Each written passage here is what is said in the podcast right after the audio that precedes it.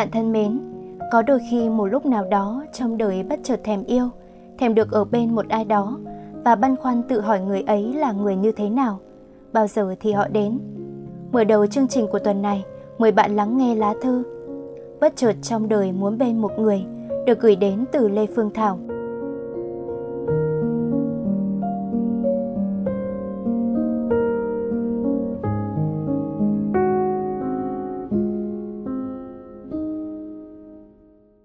Bất chợt trong đời, muốn sống gắn liền với một ai đó, nhưng rồi lại sợ mình đã đủ chín chắn chưa? Có rất nhiều thứ mình vẫn chưa biết, nhưng thế nào là đủ? Vì không biết nên thôi cứ làm những gì mình thấy cần thiết.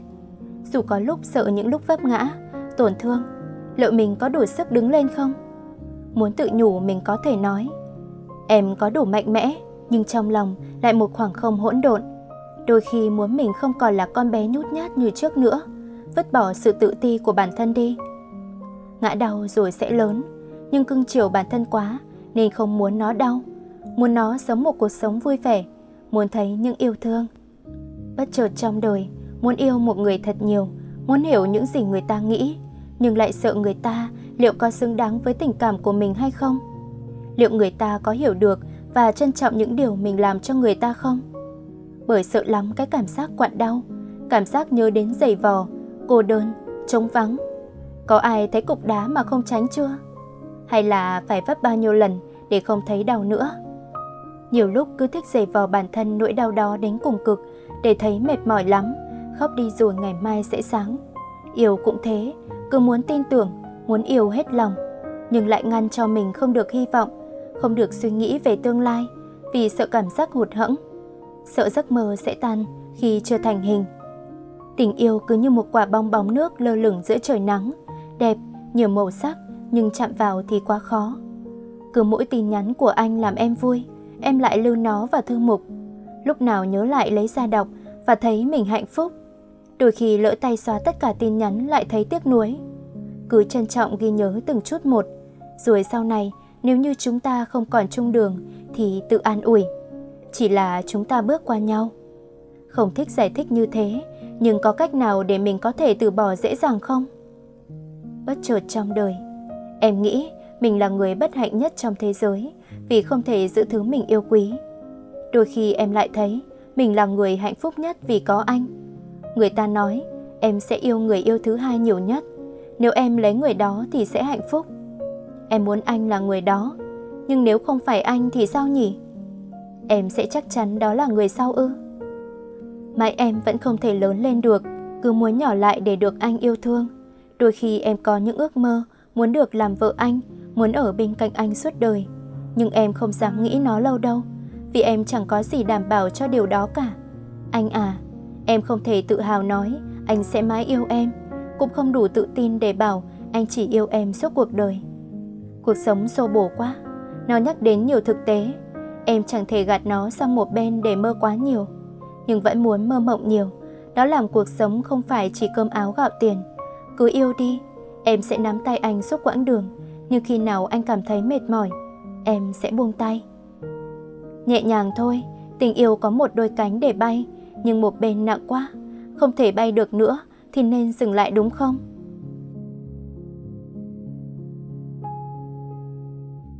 Bạn thân mến, tình yêu là thứ khó có thể cưỡng cầu Đôi khi càng khát khao có được thì tình yêu lại càng rời xa tầm tay với.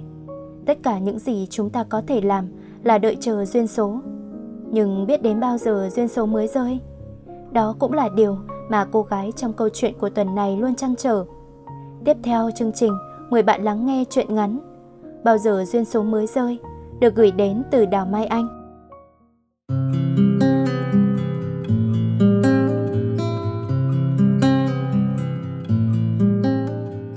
Căn phòng nhỏ 20 mét vuông nằm cuối cùng dãy tầng 2 của khu tập thể đã khá cũ. Giống như những khu tập thể của Hà Nội, bên ngoài nơi đây phủ bởi lớp sơn vàng chóe, điểm xuyết là mảng vữa rơi lộ trên những viên gạch cũ kỹ bên trong. Hành lang và lan can là song sắt dỉ xét. Điều đặc biệt ở cái văn phòng 20 mét vuông kia là khi người ta chỉ cần bước lên cầu thang là có cảm giác muốn thôi thúc mình bước vào căn phòng cuối cùng của tầng 2 ấy. Những giai điệu nhịp nhàng, nhịp nhàng Lớp học guitar này cũng như những lớp guitar khác, ít nữ, nói chính xác hơn là gần như hiếm, chủ yếu là nam. Có lẽ vì vậy nên sự xuất hiện của tôi giữa những mỉ chính cánh làm cho các thành viên trong lớp bất ngờ. Có thể chăng là một sự đổi gió mới như cái thời tiết căm căm lúc này. Lớp có 5 người học, thêm tôi là 6. Chúng tôi đủ mọi lứa tuổi và đủ mọi lý do để tìm đến đây.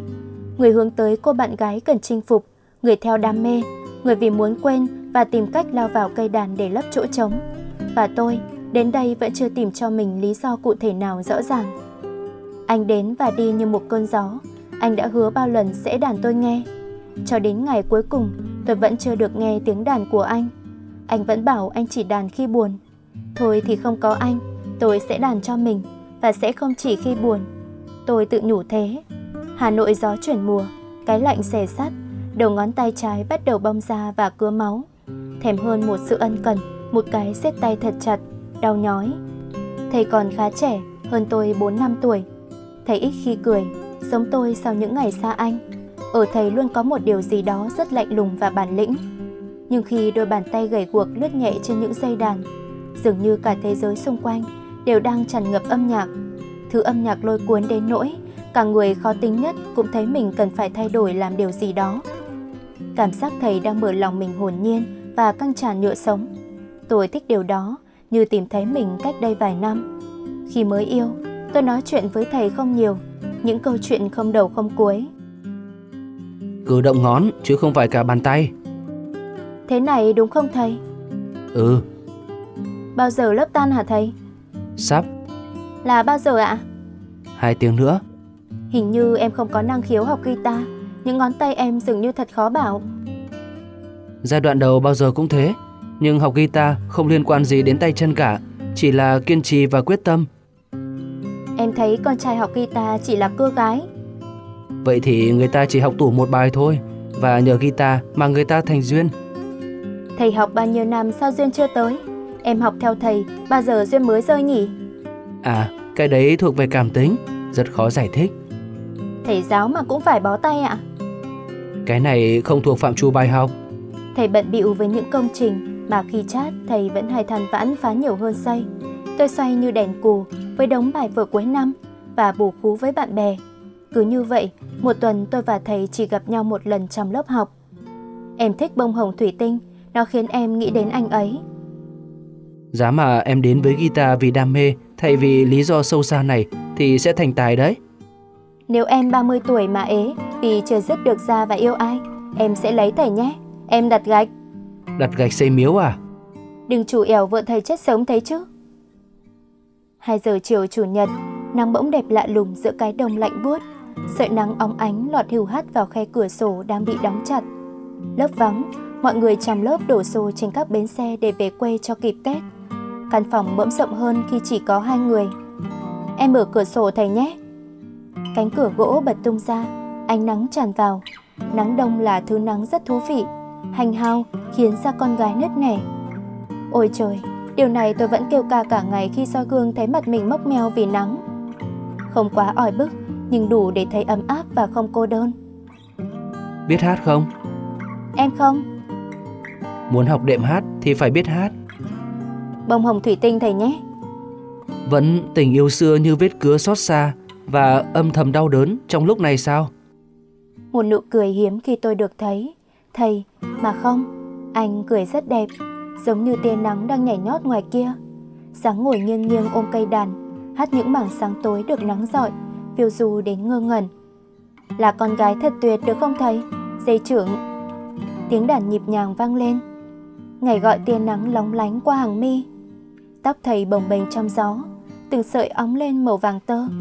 Đôi mắt nhắm lại, môi khẽ cười. Tôi nhìn ra khoảng trời ngoài cửa sổ kia và hát. Mì còng vút, miệng cười tươi thắm để lộ chiếc răng khảnh. Thấy mình như hòa tan. Ánh mắt chạm nhau khi thầy ngước lên và tôi nhìn về. Một điều gì đó kỳ diệu xuất hiện như sự đồng điệu. Phải chăng thứ nắng sóng sánh như mật kia đang quyện hai chúng tôi lại cùng nhịp điệu? Như bao buổi tối tôi trở về sau buổi dạy gia sư, tôi ôm lấy cây đàn và tập. Say mê, hình ảnh dáng ngồi nghiêng nghiêng ấy hát và đệm mắt đen bỗng hiện lên trong tâm trí. Tủm tìm cười vu vơ, Tôi không muốn huyễn hoặc cho mình một thứ tình cảm nào khi chẳng có cơ sở. Vậy mà sao cảm giác mắt đen dành cho mình tôi mà thôi. Cũng phải, lớp toàn con trai, tôi là con gái duy nhất nên mặc nhiên là dành cho tôi mà. Lại gì nữa đây? Đã một cơn gió đến và đi đủ làm đau nhói, chẳng nhẽ lại thêm một làn gió nữa. Anh không phải là gió, anh là nắng mà, đúng không thầy? Guitar bên tôi nhiều hơn khi đêm về, khi dòng suy nghĩ trầm chéo về một bóng hình mà một tuần tôi chỉ gặp một lần đang lan tỏa. Tôi thích nhìn anh cái góc nghiêng ấy, thích đôi mắt sáng và lạnh lùng, thích cả những câu chuyện vu vơ giữa hai chúng tôi. Thích mỗi tối đọc tin nhắn chúc ngủ ngon rất đặc biệt, ấm áp và quan tâm của anh. Vì lúc tôi bảo 30 tuổi tôi sẽ lấy anh, nên anh phải tập nhắn cho tôi trước khi đi ngủ từ bây giờ để tỏ lòng cảm ơn chấp nhận lấy anh khi anh ế. Dường như tôi có thể đánh đổi cả ba tiếng học chỉ để ngắm và nắm bắt tất cả hình ảnh ấy. Cái buổi chiều hôm đó, dường như cả anh và tôi chẳng ai nhắc đến nữa trong câu chuyện về sau. Chỉ là bất chợt một ngày nắng về, rồi khiến người ta say nắng sao? Em hợp tuổi với anh bạn anh đấy. Sao hôm nay anh lại rảnh rỗi hợp hay sung vậy? Đã đến lúc em cần có ai đó bên cạnh rồi. Anh ấy làm cùng công ty anh, có thể sẽ hợp với em. Em không cần, em chưa sẵn sàng, em có người khác rồi. Anh chưa muốn ràng buộc. Anh được trích bao nhiêu phần trăm từ vụ này? Cái đó tính sau, chờ vụ này thành công đã. Anh ác lắm. Offline vội vàng, gục mặt, nước mắt rơi lã chã. Anh không phải không hiểu, đúng không? Ôm chặt lấy guitar, những nốt nhạc của một điều là mãi mãi, Rosewood vang lên trong đêm.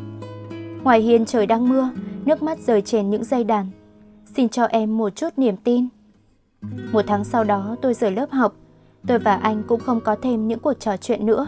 Thì thoảng có vài cậu bạn cùng lớp nhắn tin hỏi tình hình, tôi delete như sợ cái cảm giác bị phát hiện tình cảm của mình cho thầy mà không được đáp lại. Căn phòng 20 mét vuông, khu tập thể cũ đường kim mã, màu vàng, tiếng đàn và anh, tôi muốn xóa hết. Nhịp sống quay trở lại và dễ dàng hơn khi tôi có guitar bên cạnh. Tôi là trung tâm của sự chú ý. Mọi người thích quay xung quanh tôi và hát, nghe tôi đàn và tôi vẫn cô đơn trên những con đường dài Hà Nội với guitar, không anh. Âm nhạc thật kỳ lạ, nó làm cho người ta gần nhau như một cái duyên. Và khi xa nhau, chỉ cần nghe một bản nhạc cũng muốn dày dứt tìm về. Vết cứa trên các ngón tay ngày đầu học bấm hợp âm giờ đã lành lại, chai sần và khô ráp Cái giá để trao tình cảm đến một cây đàn là hy sinh đôi bàn tay. Cái giá cho tình cảm cho một con người là hy sinh cảm xúc, chẳng thể lấy lại được. Giờ tôi cũng chẳng còn đau khi nhớ đến người cũ, chẳng gào thét tái tê với bông hồng thủy tinh. Thay vào đó là chạnh lòng khi vô tình nghe mắt đen. Sao em lại bỏ lớp? Em nhớ là em đã đóng đủ học phí rồi mà. Em cứ đến và đi, chẳng quan tâm cảm xúc của ai cả. Em vẫn bảo anh ác độc, nhưng em ác không kém anh đâu. Em không bao giờ giao bán một người mà mình biết chắc chắn người đó có cảm tình với mình. Anh chắc chắn không bao giờ giao bán một người mà mình chắc chắn người đó có cảm tình với mình. Em chẳng hiểu anh đang nói gì cả. Anh không trả lời lại, có tiếng chuông điện thoại vang lên. Alo? Anh đây, đừng hát bông hồng thủy tinh nữa nhé, hứa với anh. Anh đang đâu vậy? Trả lời anh đi. Thế em sẽ hát bài gì? Ngồi bên anh và nghe mắt đen, chỉ thế thôi. Thế thì phí công anh dạy em quá, học đàng hoàng chỉ để ngồi nghe. Nghe và cảm nhận người hát. Tiếng hơi thở rụt rè, tiếng gió lùa vào, tiếng con tim đang ngừng đập, tiếng ngón tay vân vê vào nhau, rồi tiếng cười nhẹ hát sang. Em hứa. Ở nhà, 30 phút nữa anh qua. Dập máy, cười tủm tỉm vu vơ, ôm lấy guitar để khỏi vỡ òa, để nhịp đập hòa vào nhịp sáu dây đàn. Cảm xúc lắng động trên khóe môi, trên đôi mắt, trên phím đàn, lắng lại trong tim. Khẽ khẽ hát, gọi mùa thu về thật lâu, để ta biết nồng nàn. Bạn vừa lắng nghe chuyện ngắn Bao giờ duyên số mới rơi của tác giả Đào Mai Anh.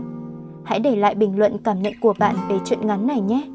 Bạn cũng đừng quên nhấn đăng ký và nhận thông báo trên kênh YouTube cũng như website Blog Radio để đón nghe những chương trình mới nhất.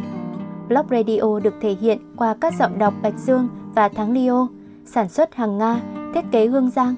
Cảm ơn bạn đã quan tâm theo dõi. Xin tạm biệt và hẹn gặp lại. thank you